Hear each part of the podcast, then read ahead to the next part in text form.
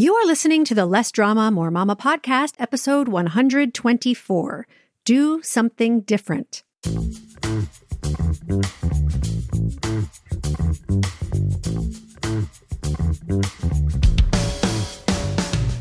This is Less Drama, More Mama, the podcast for moms who want to feel calm, in control, and confident about how to handle anything life throws their way. You're ready to go from feeling frazzled and disrespected to feeling calm and connected, this is the podcast for you. I'm your host, Pam Howard. Hey, Mama, welcome to the show. We are so close to 2021, and I'm so excited because 2021 is my year of fun. I mentioned in last week's episode that fun is my word of the year for 2021. And I encourage you to choose a word of the year too. A lot of my fellow life coaches were commenting in our Facebook group last week about the words that they've chosen.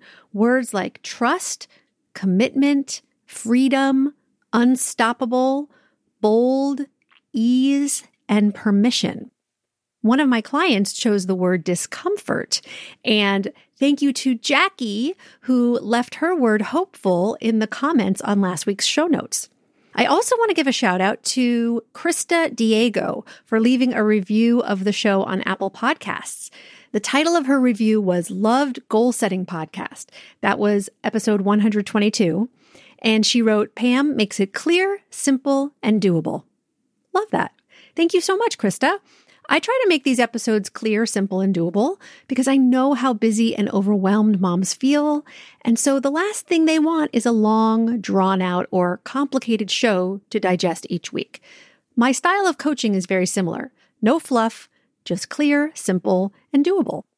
And hopefully today's show will be no different, even though the title literally says, do something different. So let's get into today's topic.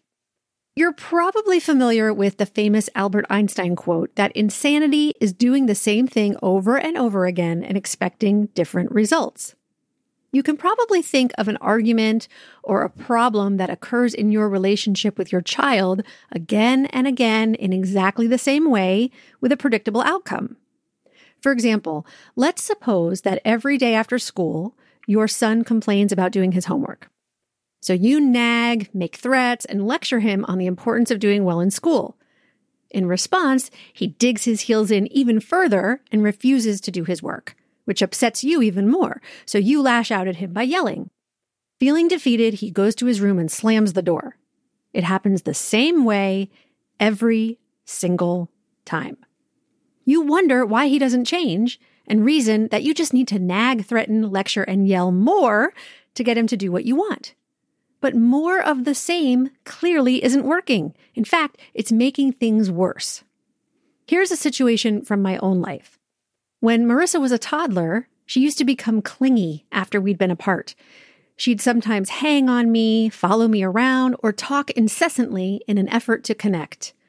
I wanted a little bit of time to shift back into mommy mode after being apart from her, and I became irritated by her clinginess, which led me to withdraw from her. Whenever I tried to create some space between us, she experienced even greater disconnection and became even more needy and upset. And then I got more irritated. See the pattern here? I couldn't understand why she wouldn't stop when I had made it perfectly clear that I wanted space. Then I tried something different. I remember it vividly. Marissa was three, and I had left her with a babysitter to run some errands. When I returned home, she greeted me enthusiastically. I needed to use the bathroom, so I said a quick hello and started up the stairs. Marissa followed me and clung to my leg, literally clung to my leg as I tried to walk. And I felt that sense of annoyance rise up in me as I asked her to let go of my leg. When she didn't, instead of yelling, I did something different. I sat down on the step and looked straight into her eyes. You really missed Mommy, didn't you? I asked. She nodded and immediately quieted down. I missed you too, I said, and gave her a big, long hug.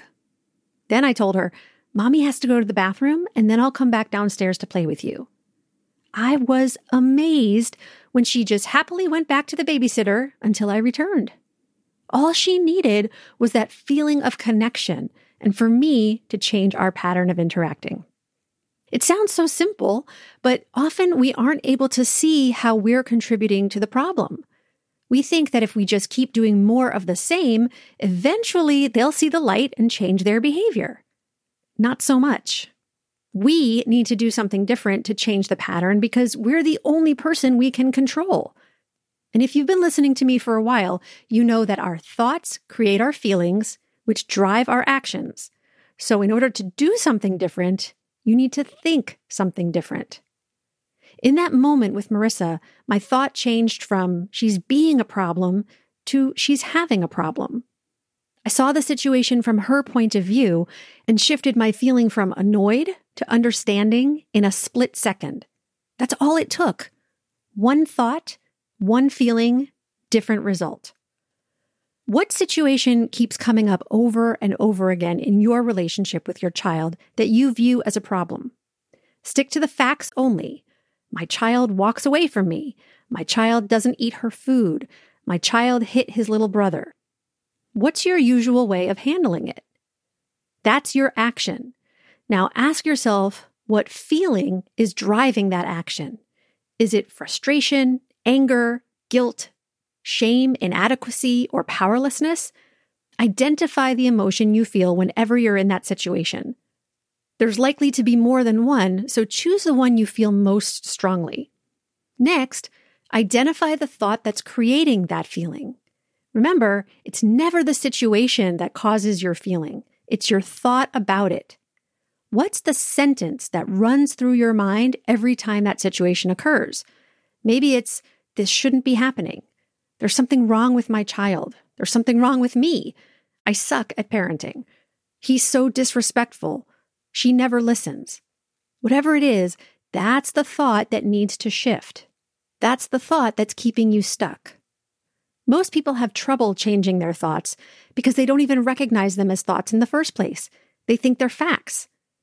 Once, when I pointed out to a client that her thought was just a thought, she said, It's like you're telling me it's dark outside when the sun is out. that's exactly how it can feel when you're trying to change a belief. And that's why having a coach to help you wiggle and shift those beliefs can be so helpful and makes the process of changing your thoughts, feelings, actions, and results so much easier and faster. The next time you find yourself in the same dance with your child, think something different. It can be anything as long as it's different from what you've been thinking and you genuinely can believe it. Your brain will automatically go to its default thought. But now that you're aware of it and aware of the feeling it creates, you'll be able to catch it in the moment and change the pattern. In my experience with Marissa, I needed to do the exact opposite of what I had been doing. I needed to connect rather than withdraw. Had I tried to do that without changing my thought and feeling first, it would have been fake, forced, and unnatural. But because I really believed my new thought and genuinely felt understanding, the action just came easily to me. This is part of what makes my coaching unique and creates lasting transformation. When you focus on changing your behavior, but never change your thoughts, you stay confused about what actions to take and often end up right back where you started. If you find yourself dealing with the same situation over and over and you want help getting unstuck, now is the perfect time to work with me. I offer a free consultation so we can talk about your specific situation and customize a plan that's just for you. Go to lessdramamoremama.com forward slash mini to get started and have a wonderful holiday. I'll talk to you soon, Mama. Bye bye. If you enjoy listening to this podcast and you're ready to feel calmer, more confident, and more at peace in your family and life, I invite you to sign up for a free consultation with me to learn about how my coaching can help you achieve the exact life you want. You'll take the concepts and tools I share in the podcast and apply them to your own life. And as your coach, I'll be there to support you every step of the way. Go to lessdramamoremama.com forward slash mini and sign up now.